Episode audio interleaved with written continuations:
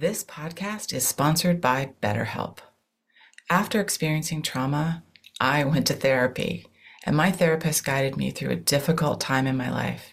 They helped me understand what was happening and provided me with tools to cope and find my own strength and resilience. Their experience and compassion were invaluable and enabled me to rebuild my life and move forward. I strongly believe in the power of therapy to help people through difficult times. BetterHelp connects you with a licensed therapist who is trained to listen and give you helpful, unbiased advice. First, you go to their site. You can use my link, betterhelp.com slash resilience. You answer a few questions, and BetterHelp will match you to a professional who has years of experience helping people with struggles just like yours. Let BetterHelp connect you to a therapist who can support you, all from the comfort of your own home.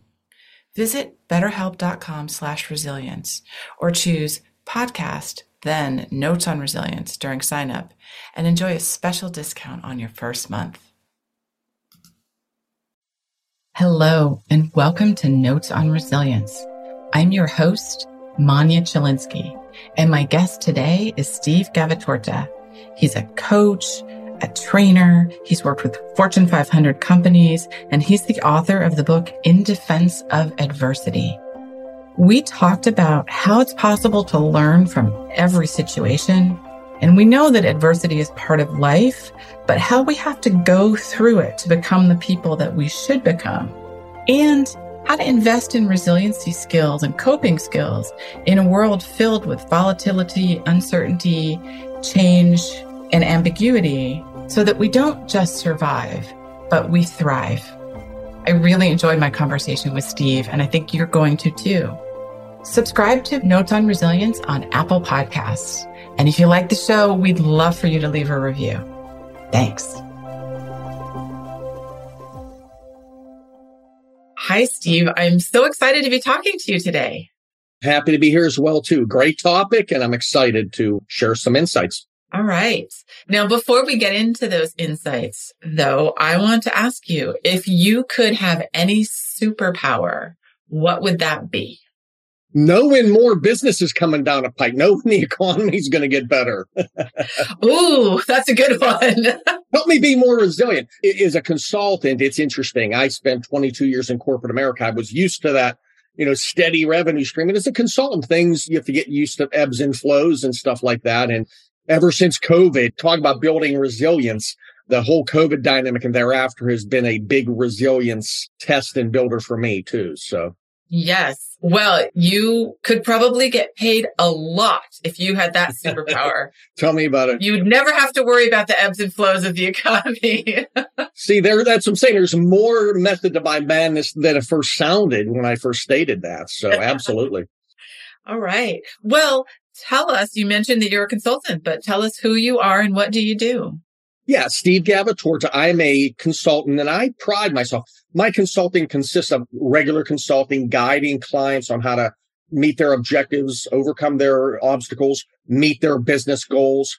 And I can do that in several ways through base consulting, through workshops, through coaching, through speaking engagements, things of that nature, through various assessment, behavioral assessment deliveries. And what I really do is try to sit down, uncover my customers' specific needs and build relevant solutions to meet those needs. All my clients are different. And for me to be able to help them best is to really dig in, scratch and uncover what's keeping them up at night. What are their opportunities? What are their objectives and goals? And right. in turn help them meet those respective goals. Right. And you and I are here to talk about resilience. So how is it that in your work or in your personal life, how is it that you are in a place to be thinking about what is resilience? I think you had known that uh, about five years ago, I published a book, a shameless plug, a book called In Defense of Adversity, turning your toughest challenges into your greatest success. And five years ago, as you remember, COVID was about three years ago. And about five years ago, the topic of the ability to face, overcome, and learn from our obstacles and build resilience, I think was one of the biggest areas that I thought was most important for leaders and organizations to become better at. even before this whole COVID dynamic, I used to say in my tagline of my capabilities video, I say, we're in a fast paced, high tech, ever evolving world. Change is hitting us faster than ever. Adversity striking us deeper. The speed at which we need, need to make decisions is getting tighter and tighter. This is the new way of the world. And you need to become better prepared to function these uncertain times or precarious times, ambiguous times one of my largest clients, they use the acronym VUCA, volatility, uncertainty, change, and ambiguity. That's the new way of the world. So our need to build our resilience muscle is more important than ever. And I really uncovered that. And that came about with the researching in my book In Defense of Adversity and the timing of everything that's happening to us even before and after the COVID dynamic, which added a lot of weight to this whole topic about building resilience, overcoming adversity, becoming stronger. Right. So you were already on that topic and kind of ahead of the game when COVID hit to realize how that was going to be impacting people. Yeah. You know, I think resilience, I don't care whether you're a leader, you're a salesperson, you're a personal, professional life, your need to build resilience is key because life isn't fair. Adversity is a part of life and our ability to build resilience, to build that resolve during these difficult times is one, not only most important to help us get through that time, but to help us build resilient muscles for when this happens down the road. Right. Resilience gives us a chance to become stronger. The bit more we can build our resilience, the better we're going to handle bigger challenges as they face us in the future. Right. Absolutely. Now, resilience is one of those words that a lot of us just kind of adopt it to mean what we want it to mean. So what do you think is resilience? What does that mean to you? Yeah. Ability to, uh, again, what I say is transform and evolve. It gives us a chance to grow from certain adverse situations to transform into something better that we were meant to become and evolve into the person we were meant to be. So I think our resilience muscle is not just about helping us get through something. It's to help us become the people that I don't know if you want to say God or creator, mother nature wanted us to become. And again, adversity is a part of life. It's meant to be there. And when we can face it, grow, learn from it, we become stronger. We become better. And I think it's purposely placed in our lives. It's not just something I need to build my resilience strength to get better and become stronger it's meant for us to happen in our lives, to grow. Look at anything in nature, whether it's a piece of coal that becomes ultimately a diamond mm-hmm. from what? Years of resilience. yes. Right? Years of intense pressure. yeah. Pressure, cracking, you know, whatever that is, this ugly piece of coal becomes this beautiful diamond. And I think that's Mother Nature's metaphor for us as human beings that you know, we come into this world, you know, not literally a piece of coal, but metaphorically a piece of coal. Yes. And we're meant to be diamonds. Resilience is something that's brought in our life to hone us in, to make us become the people we were ultimately ready to become. So my viewpoint isn't just, Hey, this is a chance to grow. This is a chance to overcome it. That's part of it. That's a huge part of it. But I think it's something greater. It's placed in our lives for something greater, the adversity and, and, the need to build that resilience muscle, yeah. so to speak. You know, it's so interesting that you talk about adversity, that it is something that comes into all of our lives. And depending on, on our own experiences and how much adversity you faced, sometimes it can feel really surprising. Like, how could life have turned so upside down? Yeah. I think we definitely can get lulled into a false sense of security and think that bad things don't necessarily happen to all of us. Yeah, yeah. It's funny. I don't seek adversity. I don't want to seek obstacles, but I will say the times where something difficult, adverse situation and has happened in my life. One of them you can read about in a book. It's when my family's house collapsed in a coal mine. you know, that, that's something when you lose your whole house unexpectedly. Yeah. You know, it's one of those why us? Why this happened to us? But this whole event what made me, and it's a long story if we can get into it, but that event was meant to happen in my life because it made me become someone I never thought I could become. And it set the stage for greater things in my life. That situation helped make my family closer. Mm-hmm. Um, that situation gave me a great story to publish a book. Right. You know, so at the time, a lot of these things are why me, why this happened, and and there's levels of adversity people have to face, and the resilience. I mean, there's disease. That's something you know. Why me? But I try to think why me, and how can I get through? What's this trying to tell me? What strength can I gain from this in overcoming what I'm facing, right. and become stronger to learn to evolve into that person I was meant to become. Right, right. Everyone's, I've heard people ask a question, why do bad things happen to good people? And I sometimes get so frustrated with that question because I think bad things happen to all people. Yeah. And, yeah. And so I'm curious what you think about that question when people ask it. Yeah, I, I stick to what you're saying. Bad things happen to everybody. I think people tend to notice it more when it is a very good person, so to speak. Mm-hmm. I think it's again what I'm more interested in. What did that person do with that? Yes. yes. One of the people I interviewed for in for my book, you may have heard of him. I'm not sure. His name's Chad Hymas. Um, he's one of the most popular speaker on the public speaking market now. Chad Hymas is a paraplegic and he was a wonderful man, wonderful family man, a religious man, a business, successful business person who owned an elk farm, but very beloved in the community. And through an accident where a massive bale of hay fell on him and he became that paraplegic, what a horrible thing to happen to a good person. That Chad Hymas let that situation be an opportunity for him to share to the world what you can do with your life after a tragic accident like that or the importance of safety in the workplace. That's one of the things he speaks on the most about is safety in the workplace and the perils of not being safe in a workplace. Right. So I think bad things happen to everybody. I'm more interested though from the perspective of what can you do with that? What does anyone do with that? And again, there's a perfectly good situation. This is a wonderful man. Why does happen to him? He had a beautiful wife, beautiful kids, but what he did with that was even more amazing. And now he's, he, I think he's a paraplegic. I think he is on the road 200 days a year. Wow. He has a video of this. It takes him two hours to get dressed and undressed every morning. He does it himself. Yeah. There's certain things he doesn't do on the road. Sure. But he chooses to dress himself to not lose.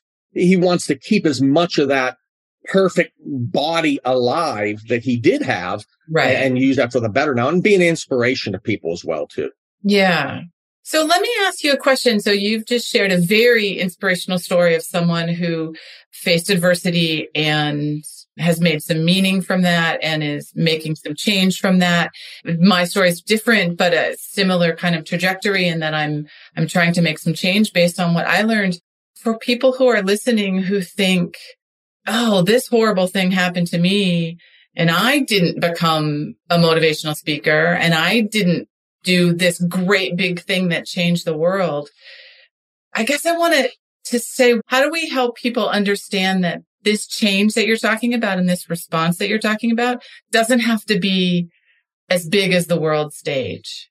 Oh, exactly. Listen, my situation, the house falling, just help me. You know, I'm successful when I do, but my business didn't happen to me until 30 years after the house collapsing. Okay. But it put me on a trajectory to greatly mature myself as a young man. I was a little wild man in college and high school. You know, I was an athlete. I didn't study a lot. I was struggling. But this thing that happened with my family, not only did our house collapse and we lost everything, not physically, but the house was built on a coal mining room. And yeah, and it collapsed overnight. We didn't know it was a building over a coal mining room. It was called mine subsidence. Mine subsidence is not covered through normal homeowners. Of course not. Yeah. So we lost that. We lost wow. the house. We had two more house payments to pay on that. About a month later, I go to work. I'm a junior going to my senior in college. I go to work for my father at his produce market. He owned a produce market not a week after I'm working with him at the produce market, we're dealing with the house. We're living in a one bedroom apartment, the repercussions of the house, living in a one bedroom apartment. My dad's lung collapses. It was the summer of collapse, I say. Gosh. And he was laid up in a hospital. So with that said, guess who the burden of running our family business was over that summer and providing income? It was me, a 19 year old kid. Yeah. So that summer, my family and especially me had to deal with a lot and overcome a great obstacle. I did say a few times, why this happened to us with the house? Why my dad's lung collapse? Why am I thrown to this? But at the same time, I had a huge sense of calm and the realization that I could do this. Yeah. And doing it, succeeding that summer put me on a trajectory to have a successful business career, a corporate career. So it wasn't like overnight I became a rock star public speaker. It gave me confidence. Okay. It gave me a sense of pride that I was able to provide for my family during this difficult, while my dad was struggling health wise, yeah. we were trying to deal with the house.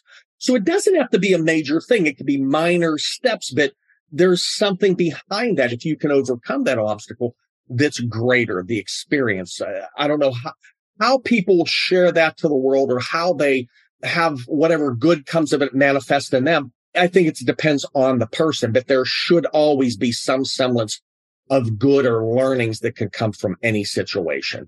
Yeah. Uh, in a lot of my workshops, I'm going to paraphrase now. I talk about a quote from Abraham Lincoln that one of his biggest antagonizers stated about him after his death. It was something to the extent of Abraham Lincoln was a common man, came from very humble beginnings to ultimately become one of the greatest leaders the country ever had. Right. And it was because of the obstacles he faced. It was because yeah. anything thrown in his way, he used those adverse situations as stepping stones to learn, grow, and transform and become a better person. And if you know anything about the history of Abraham Lincoln, he had some horrible tragedies. I think uh, yes. uh, divorces, business failings. I think a child died at a very young age, political failures. So I think as long as we're taking something away and growing from that, I think that's the most important thing in the world. I hope that's a long-winded response. I hope that answered the question. That's a did answer the question. And I want to shift gears a little bit because we have been talking about personal resiliency, my own ability to overcome a difficult situation, to deal with obstacles, our listeners' ability to deal with horrible things that have happened in their lives. But I spend a lot of time thinking about the role of institutions and organizations and the yeah. system in being supportive. So how do you see the role of our systems and institutions in supporting people who are going through difficult life experiences, maybe a trauma and are needing to have resiliency? Yeah, I, that's what I talk about. When I say this whole thing about the VUCA world, volatility, uncertainty, change, ambiguity. We're in a fast paced, high tech, ever evolving world.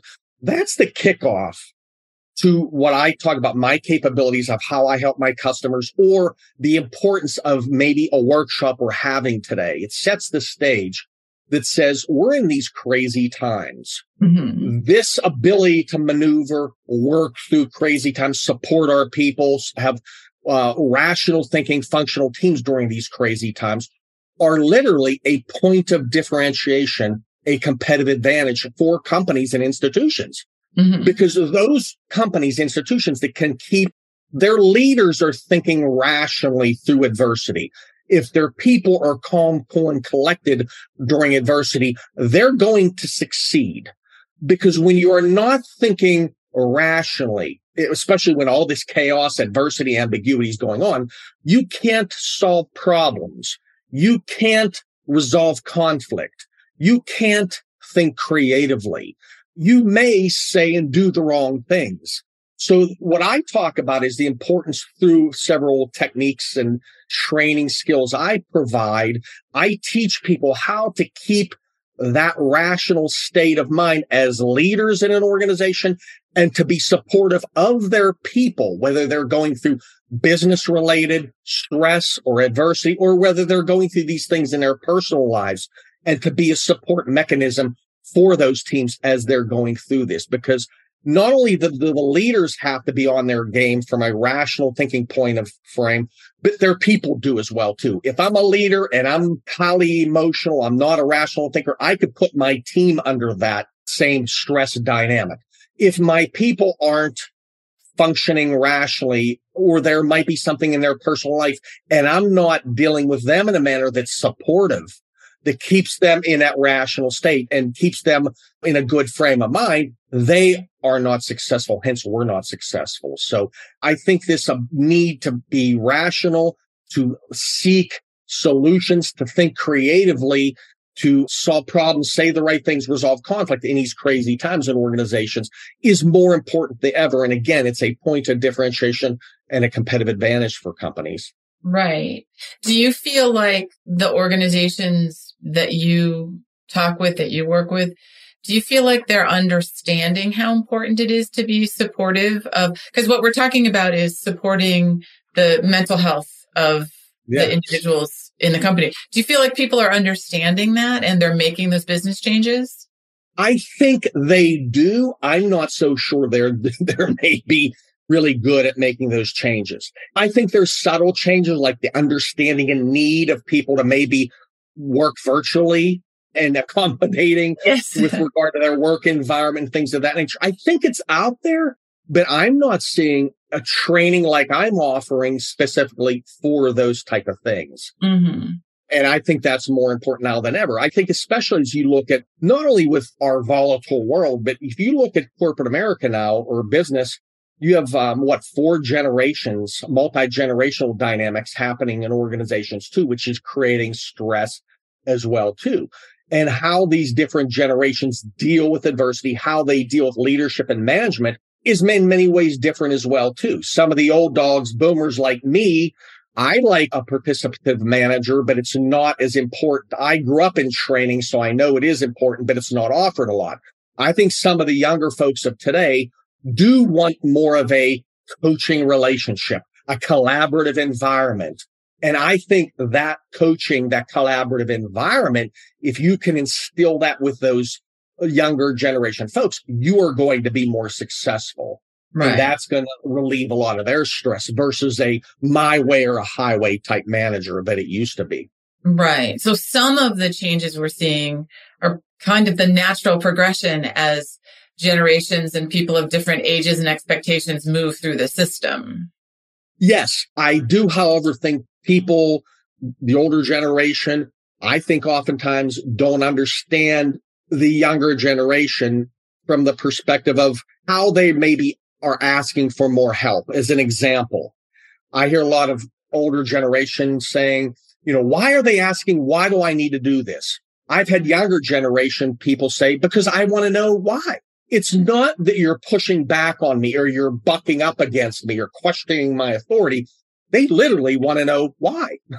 Yeah. you know, and, and that, that's a big thing to uncover. And I've heard that multiple times. And that's a big, big dynamic goes, that goes on. It can create more stress in a workplace. So that understanding of different multi-generational dynamics of why people are behaving the way they are, have a better understanding about that yeah. and skills and insights to work through that.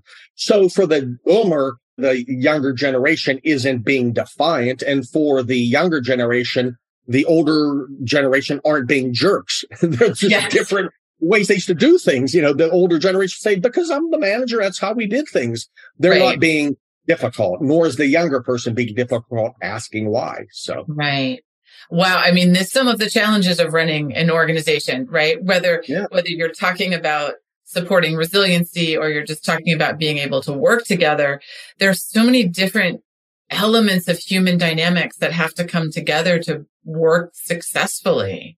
Absolutely. Absolutely. We teach selling skills. We teach managerial effectiveness. We teach maybe team building or selling skills or, or things of that nature, uh, coaching skills.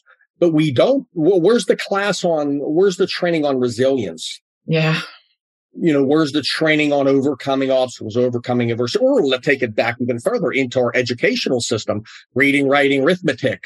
Those are all fundamental important things, but I think teaching people resilience skills.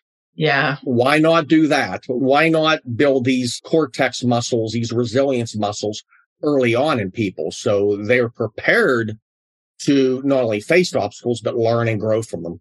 Right. I hear you. I think we're both signing up to teach those courses. So anybody yeah. wants to, anybody wants to do them, we're there. You mentioned, I heard the word policy, which I'm learning. I think policy might be part, one of my love languages. What do you think is the most important policy or action that an organization can take to really be supportive for people who are going through difficult times? Yeah, I think to have to have training in place to help people again build the adversity muscle, build the resilience muscle. These again, sales, leadership, manager effectiveness, coaching skills were considered soft skills. These are other soft skills as well, too. And I'd link this up to building your emotional intelligence.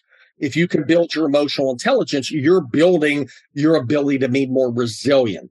So investing in resiliency skills, investing in building emotional intelligence in people, these coping skills during this VUCA world, this half fast paced, crazy times we're in, you know, if you could provide a support mechanism to help people not just survive these times, but thrive in them, again, that's a point of differentiation.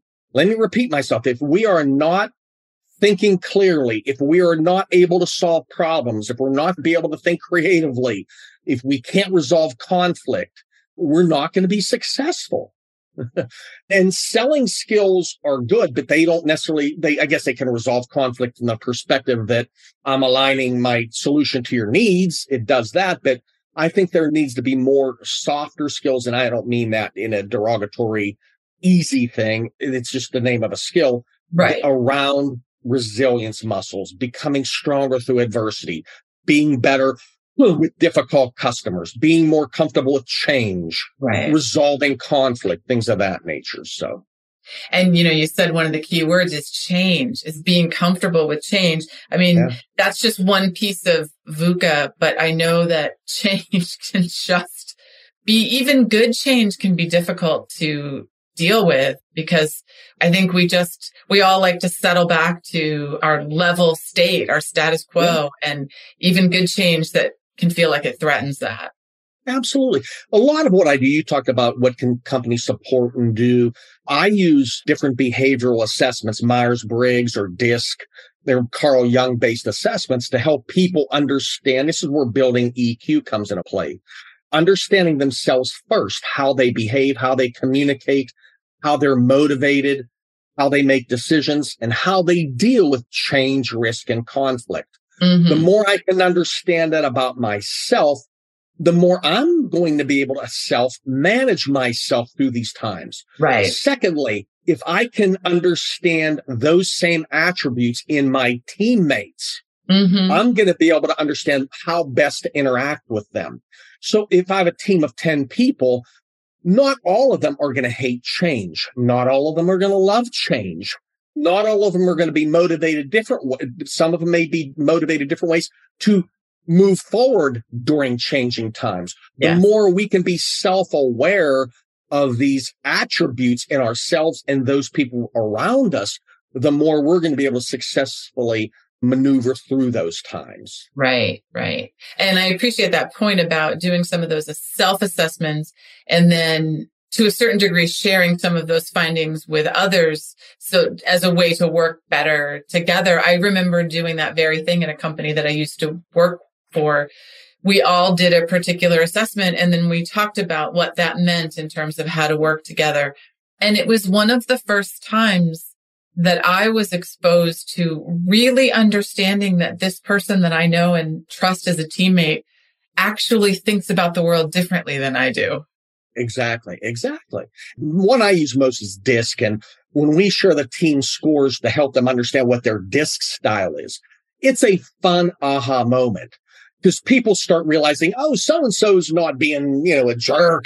They're just a type A personality or so and so's not resisting change because they're difficult. They're a high C style and they don't like change. And how do I help these people deal with the change in the different ways. And it's a good aha moment to help people realize, yeah, we are different and, and each of us are equally strong and, and good and productive on in a team. And all of us have different attributes that can maybe hold us back. The more we can understand that, know that, the more we're going to be able to work through that as well, too. And that ties into, again, adversity, change, decision making. More you can understand about those dynamics, in yourself, the better you are going to be maneuvering through that. I am not a great change agent. I need time to think things through. So I know when I'm getting hit with change, I've got to do certain things to ensure that my mind's right in dealing with this situation. Yes. Because if it's not, it can throw me into a freeze. My emotional state when I'm not thinking rationally is freeze. I will shut down. I won't be able to think clearly. And when I'm like that, I'm not productive. Mm-hmm. If I know the change that's coming and I know it's uncomfortable for me, I can prepare myself to now what do I have to do to work through that? That's resilience. Right. You know, that's, I'm working through this. It's not easy for me, but I can work through that. But if I'm in an emotional state of freeze, I can't work through that and I'm not going to build my resilience muscle. Right. Right. Cool. Oh, thank you. Thank you. So we're getting close to the end of our time together. What is one question that you wish I had asked you and how would you answer it? I don't know. Now you're building my question resilience muscle. I think there's something around what I would say. How do you build your resilience muscle? How do you become more rational, a rational thinker than emotional responder? Mm-hmm. Yeah. And how I'd answer that is, and this is part of the research in my book that that's one of the things I, I was, we were maneuvering around that for a while. And I did want you to ask me that. Now I'm thinking about that. Part of my book, I talk about two important parts of our brain and through that knowledge, the understanding of how we can face obstacles, deal with difficulties better and build our resilience muscle. One part of the brain is called the limbic system, also known as our emotional brain. That's what we're born with. The limbic system does not grow, transform, and evolve through time. It's this, it stays the same. And when we're functioning in the limbic system, our response to something is going to be emotional, freeze, fight, Okay. or flight. Yep. So when we were babies, when we need, we were hungry, we cried. That's the limbic system going into play. The other part of the brain is called the cortex or rational brain. Okay. The cortex, the cortex does grow, transform and evolve through time, through our education, through educational system, through training and development. That's why I think training and development is so important through our life experiences and especially the most adverse ones okay. provide us the opportunity to grow our emotion or rational brain, our cortex. So the point is, if we're functioning, if we're facing an obstacle, we need to use our cortex part of our brain rather than our limbic part of the brain. Mhm. Because when we're in freeze, fight, or flight, we can't solve the problem. We can't grow. We can't learn. When we're in the cortex, though, we're in a rational thinking mind. We can access our past successes or failures. We can access our training. We have a reservoir of options. So I think knowing how to access our cortex part of the brain and look at every opportunity that we face, especially the adverse ones, as chances, opportunities to grow that cortex. I think that's more important than, than ever. I talk about a lot of people. You may disagree. A lot of people disagree with me, but I talk about, you've heard of participation trophies before, right? Yes, I have. I'm dead set against that Okay. Why is that? because I think the ability to learn a lesson from failure or not winning does not build our cortex muscle. I need to know what it feels like to not succeed or to have not have won because that gives me a chance to maybe grow and think, what could I have done differently? Right. What could we have done better? So that's robbing people of growing that cortex muscle for the future. On the flip side of that coin, what did it take to win? Why did I win? Because I did X, Y, and Z. So through any life experiences, and that's why we go back earlier to learning, growing, transforming, evolving from adversity is big because that builds our cortex muscle. That builds our resilience muscle because we're realizing we're facing an obstacle now. What can I learn from it? How can I overcome it? And even if I didn't, there's a learning there. Right. Right. There's a learning there to say, what, why didn't I succeed? Why didn't I overcome that? Why didn't I do better? And if you can rewire your brain to realize what you could have done differently, that will bode well for you down the future, if and when that happens again. Right. Oh, okay. Thank you. I appreciate that question and that answer, Steve. Excellent. Good. So the last question that I like to ask is what would you tell your 18 year old self about resiliency? Oh, uh, don't wait till the house collapses to build it. no, I, I think it is to be more cognizant that adversity is a part of life.